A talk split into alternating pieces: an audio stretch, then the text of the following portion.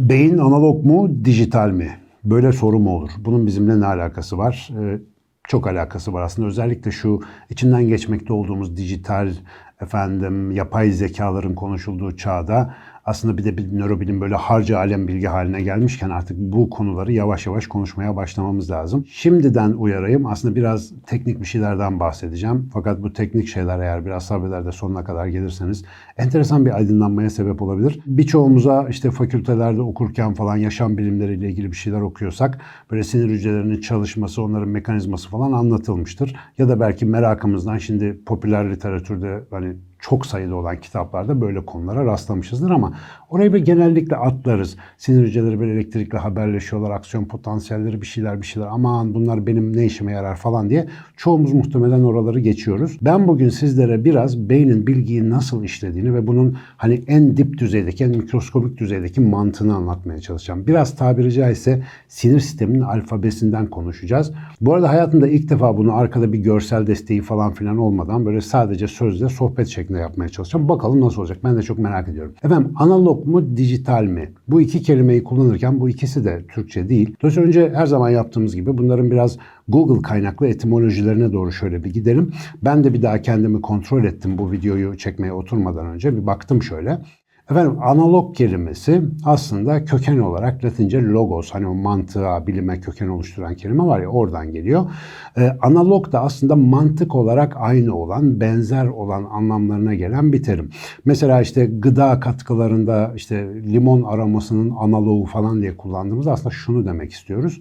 Hani bir sentetik bir şey ama mantık olarak hemen hemen orijinalinin aynısı. Ya da işte analog organlar var. Yapısı canlılarda birbirine çok benzeyen mantık olarak olarak aynı işe yarayan organlar vesaire vesaire gibi. Fakat bizim bu dijital analog ikileminde kullandığımız analog biraz bu terimin zorlanmasıyla üretilmiş ve 20. yüzyılda kullanıma girmiş bir kullanım. Şimdi bunu da en kolay şöyle anlatabilirim zannediyorum. Hani böyle dalgalar malgalar görüyorsunuz ya mesela sesimizi kaydettiğimiz zaman bir dalga kaydediyoruz.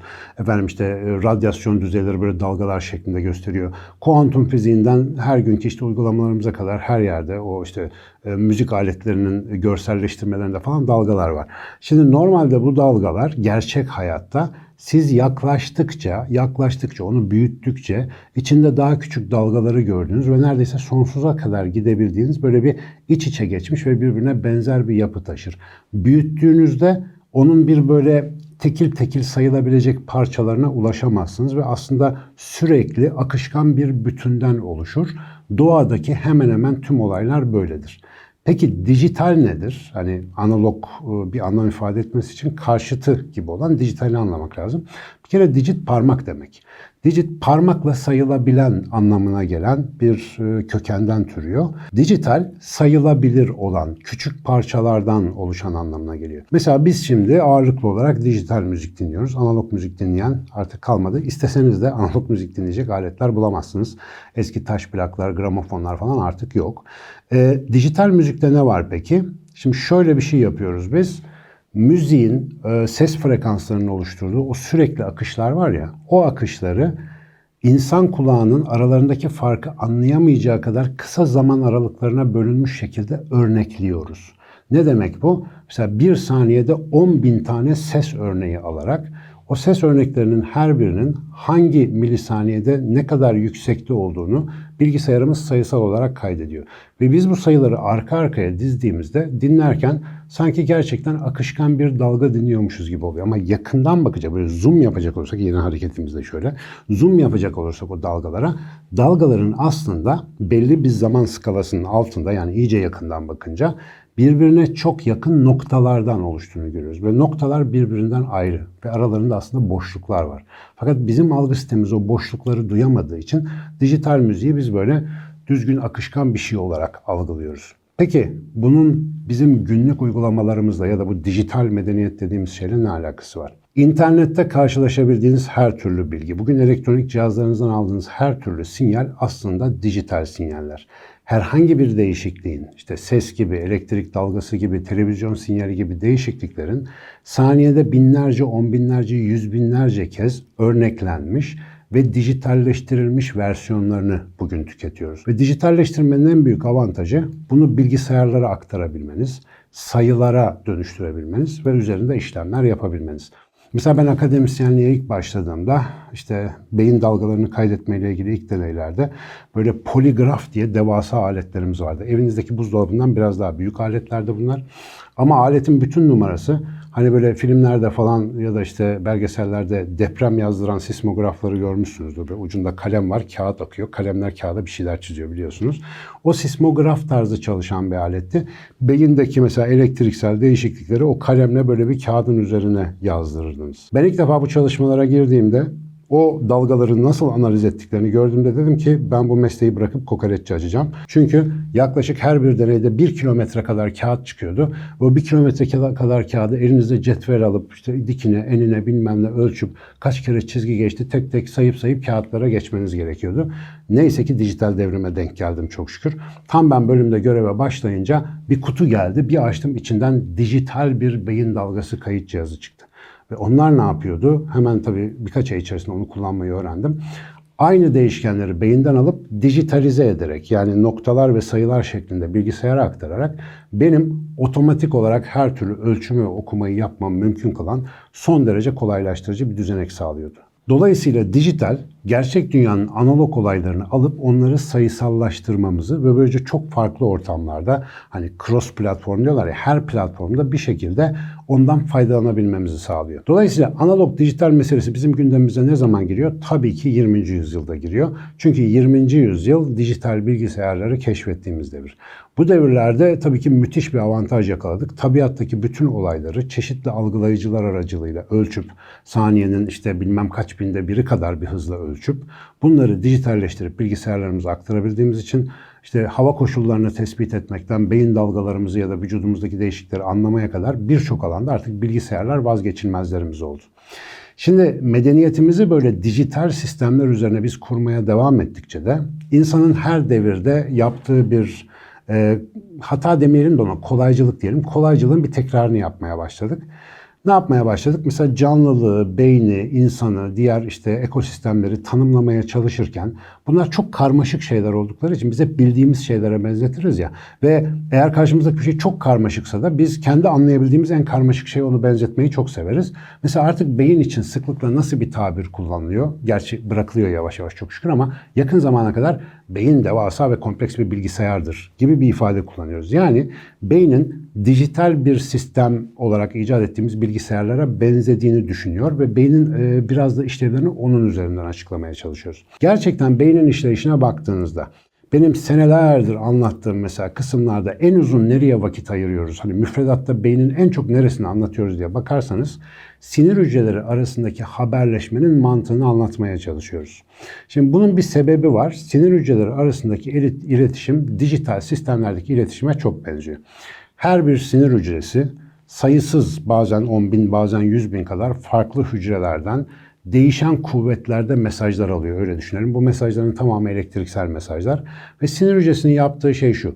Bütün bu gelen mesajları topluyor elektriksel olarak aritmetik toplam gibi düşünün. Ve hücrenin bir tane çıkış kablosu var. Buna akson denir. Her sinir hücresinde hemen hemen bir tane vardır. Ve aksonun işi şudur. Hücre bir elektriksel sinyal gönderecektir. Bu sinyali gönderip göndermemeye karar vermek sinir hücresinin esas işidir. Bin tane, yüz bin tane bir sürü kaynaktan veri alıyor ama sadece bir çıktı üretebiliyor. Ve bu bir çıktıyı üretip üretmeyeceğine karar vermek her bir sinir hücresinin esas işi. Şimdi bu sistem beyinde ne işe yarıyor? Kabaca sırf kabuk bölgemizde 20 milyar civarında nöron var. Yani beynimizin sadece en üst tabakasında. Bu 20 milyar tane nöronun her birinin işte 100 bin tane nörondan bağlantı aldığını ve her bir nöronun da 10 bin ya da 100 bin tane nörona böyle dallı budaklı sinyaller gönderdiğini düşünün hiper karmaşık bir şebeke var karşımızda. Çok karmaşık bir şey. Ve bunun birimlerinden her biri yani sinir hücrelerinin her biri tonla analog uyarı alıyorlar. Yani böyle sayısallaştırılmamış gibi böyle çorba gibi karışık, eksi artı bir sürü uyarı alıyorlar. Ve bunun neticesinde ya uyarı çıkaracağım ya çıkarmayacağım şeklinde bir karar veriyorlar. ya uyarı çıkaracağım ya da çıkarmayacağım kararı bizim çok iyi bildiğimiz bir yerde de çalışıyor bilgisayarlarda. Bilgisayarlardaki silikon devreler hani harcı alem olarak biliyoruz. Gerçi çoğumuz bunun nasıl bir şey olduğunu hayal edemiyoruz ama gene de biliyoruz. Bir ve sıfırlarla çalışıyor. Yani akım var ve akım yok. Bir demek e, transistörden akım geçiyor. Sıfır demek akım geçmiyor. Ve bilgisayarlar bugün o 8, 16, 32 çekirdekli işlemciler ne kadar karmaşık olursa olsun aslında böyle temel bir altyapıya dayanıyorlar. Akım var, akım yoklar üzerinden bitler dediğimiz dijital verilerle bu devasa işte bilgileri kodlayabiliyorlar. O izlediğimiz videolar, okuduğumuz yazılar, açtığımız web siteleri hep böyle bir ve sıfırlardan oluşuyor. Bizim beynimizdeki nöronlar da aslında sinir hücreleri de bir ve sıfırları kullanarak gelen duyusal bilgiyi işliyorlar ve bir takım kararlar üretiyorlar. Tabii ki bilgisayardaki mesela dijital sistem aldığı veri ya da komutu neye göre bir işe dönüştürüyor? İçindeki yazılıma göre. Bir yazılım var. O yazılımdaki komut dizgelerini takip ediyor ve sizin verdiğiniz emri o yazılımın komut dizgelerine göre yerine getiriyor. Mesela siz bir müzik dosyasını bir kelime işlemcide o yüzden açamıyorsunuz. Çünkü kelime işlemcinin işi kelimeler içeren, yazılar içeren dijital dosyaları size göstermek ama müzik açmak için de bir müzik yazılımını kullanmak zorundasınız. İnsan beyni de adına zihin dediğimiz bir yazılım içeriyormuş gibi düşünün. Uyarıyorum, spoiler alert, böyle bir şey yok. Yani ama sadece benzetme yapıyoruz. Zihin dediğim şey bir yazılım falan değil muhtemelen ama öyle gibi düşünsek zihin dediğimiz ve hepimize özgü, kimseninkinin kimseye benzemediği o zihin dediğimiz donanımlar dışarıdan aldığımız verileri dijital olarak nasıl işleyeceğimizi belirliyor. Şimdi bu açıdan baktığınız zaman harika bir açıklama. Üzerine bilgisayarlarla benzetmeler, simülasyonlar yapın, yapay zekalar geliştirin, işte aynı beyin gibi düşünen makineler yapacağız falan filan diye hayaller kurun. Hiçbir mahsuru yok. Ama 30 senedir beyin modellemesi yapmaya çalışıyoruz. E, yapay zekalarımızın artık gelişimi geliştiricilerin bile hayal güçlerinin ötesine geçti ama hala beyni nasıl taklit edeceğimizi çözemedik. Bu konularla özellikle uğraşan arkadaşlar varsa şimdi bir tüyo veriyorum dikkat edin. Çünkü beyin muhtemelen dijital bir cihaz değil. Dijital kısmı onun sadece çok kolay ölçebildiğimiz bir taraf olduğu için biz yaklaşık 100 yıldır oraya odaklanmış durumdayız. Bunu e, rahmetli Walter Freeman çok güzel ifade ediyor. Diyor ki sinir hücrelerinin o 1-0 potansiyelleri e, hakikaten çok gürültülü olduğu için orkestranın davullarına benzer. Davulun sesi uzaktan dahi duyulabilir.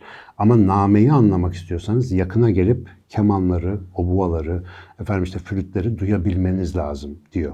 Şimdi beynimiz bir orkestra gibi ise evet o 1-0 elektrik atımları davul vuruşlarına benzetilebilir. Zira biz laboratuvarda çalışırken sinir hücrelerinden ölçüm aldığımız sırada onların sesini bir de hoparlöre verirdik. Böyle sinir hücreleri her boşalım yaptığında ta ta ta ta ta ta ta diye gerçekten davul sesine benzer onlar. Kolay ölçebildiğimiz için hep onlara baktık şimdiye kadar. Fakat 1990'ların sonundan beri bir şey biliyoruz. Sinir sisteminde mesela elektrotonik potansiyeller denen teknik ismi bu olan bir konu var. O da size az önce bahsettiğim hani sinir hücreleri bir sürü artı eksi değişen derecelerde böyle çorba gibi sinyaller alıyordular ya. Sinir sistemi hücreleriyle en azından aynı sayıda ve pek ilgilenmediğimiz başka bir hücre grubu daha var. Buna glia hücreleri adı veriliyor. Glia sözcüğü de Latince'de yapıştırıcı, glue sözcüğüyle aynı kökenden. Sinir hücresini bir arada tutan hücreler falan diye biz onlara hep böyle bir Alfred muamelesi yapıyoruz. Batman'ın Alfred var ya. Hani işte öyle yardım ediyorlar, işte nöronlara bakıyorlar falan. Fakat son 30 senedir bu hücrelerin birbirleriyle haberleştikleri, sinir hücrelerinin nasıl komut çıkarıp çıkar, çıkaramayacaklarını belirledikleri, sinir hücrelerinin çalışmalarını düzenledikleri ve sinir sisteminin nörokimyasına yani sinir sisteminin salgıladığı maddeleri doğrudan etkilediklerini biliyoruz. Ve bu hücrelerden bazıları iki sene önce keşfedildiği kadarıyla beynimizin neredeyse makroskobik olarak başından sonuna ya da karşısından karşısına uzanabilecek kadar büyük uzantılara sahipler. Devasa glia hücrelerimiz var. Şimdi sadece bu yapıya baktığımızda ve buna bir küçük ama önemli ayrıntıyı daha ilave ettiğimizde bütün hesaplar bozuluyor. Glia hücreleri nöronlarla, sinir hücreleriyle ve kendi aralarında dijital olmayan bir şekilde haberleşiyorlar. Aynen gerçek dünyada gördüğümüz o sürekli ve değişken dalgalar gibi özel bazı elektriksel ve kimyasal dalgaları aralarında alışveriş yapıyorlar. Adeta bir e, denizdeki dalgalar gibi aralarında mesajlar sakince ve bazen çok hızlıca gelip gidiyor. Mesela bugün anesteziklerin bize nasıl etki yaptığını hala çözemedik ama en kuvvetli teorimiz bu glia dediğimiz ve yardımcı hücre diye geçiştirdiğimiz hücrelerin önce o maddelerden etkilendiği ve aslında bilinç kaybımızın nöronların çalışmasının durmasıyla alakalı olmadığını bize gösteriyor. Muhtemelen bu glia network'ü bir şekilde o işte anesteziklerin etkilerinden dolayı çalışmasını azalttığından biz çok önemli bir deneyim yaşıyoruz. Bilincimizi kaybediyoruz mesela. Hala bunu nasıl kaybettiğimizi tam bilmiyoruz ama glia hücrelerine biraz daha yakından baktıkça bu işlevleri anlamaya başlıyoruz. Bu kadar teknik bilgiyi masaya niye koydum efendim? Çağımız nöroteknoloji çağı. Şu anda biliyorum evinizde bir kısmınız yapay zeka deneyleriyle uğraşıyorsunuz. Belki şanslı olanlarımız e, işte internetten falan öğrendiği konularla beyin simülasyonları falan yapmaya çalışıyor. Belki evinizde efendim yok VR gözlüklerle vücuda takılan son kullanıcı ürünü ölçüm cihazlarıyla bir şeyler yapmaya çalışıyorsunuz ama bir konu büyük bir yanılgı yaratabilir. Biz beyni eğer, biz vücudu eğer dijital çalışan bir makine ya da bilgisayara benzetecek olursak onun belki de özünü, ruhunu kaçırıyor olabiliriz.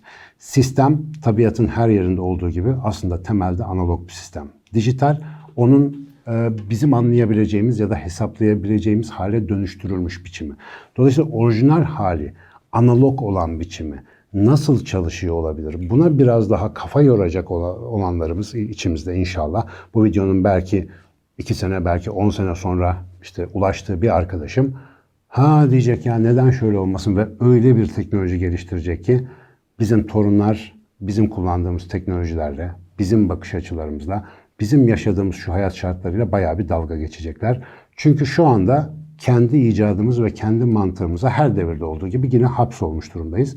Ama kendi modelimize, yani dijital bakış açısına saplanıp kalmadan, tabiatın o sonsuz zenginlikteki analog sistemine bir daha dönüp bakabilirsek, beynimizin, bedenimizin ve hayatımızın hiç de öyle dijitalleştirilebilir, sayıya dökülebilir, geçmişi bilinince geleceği hesaplanabilir bir şey olmadığını fark edeceğiz. Ve şimdi burada bu sistemin nasıl bu kadar yaratıcı bir işlev görebildiğini hep beraber tekrar anlayacağız. E, yapay zekalarda tıkandığımız en önemli noktalardan bir tanesi yapay zeka dediğimiz yazılımların işte ne kadar derin öğrenmeyle çalışırsa çalışsın, ne kadar gelişkin algoritma kullanırsa kullansın, bilgisayar dediğimiz bir zeminde çalışıyor olması ve bilgisayar sonuçta dijital bir zemin.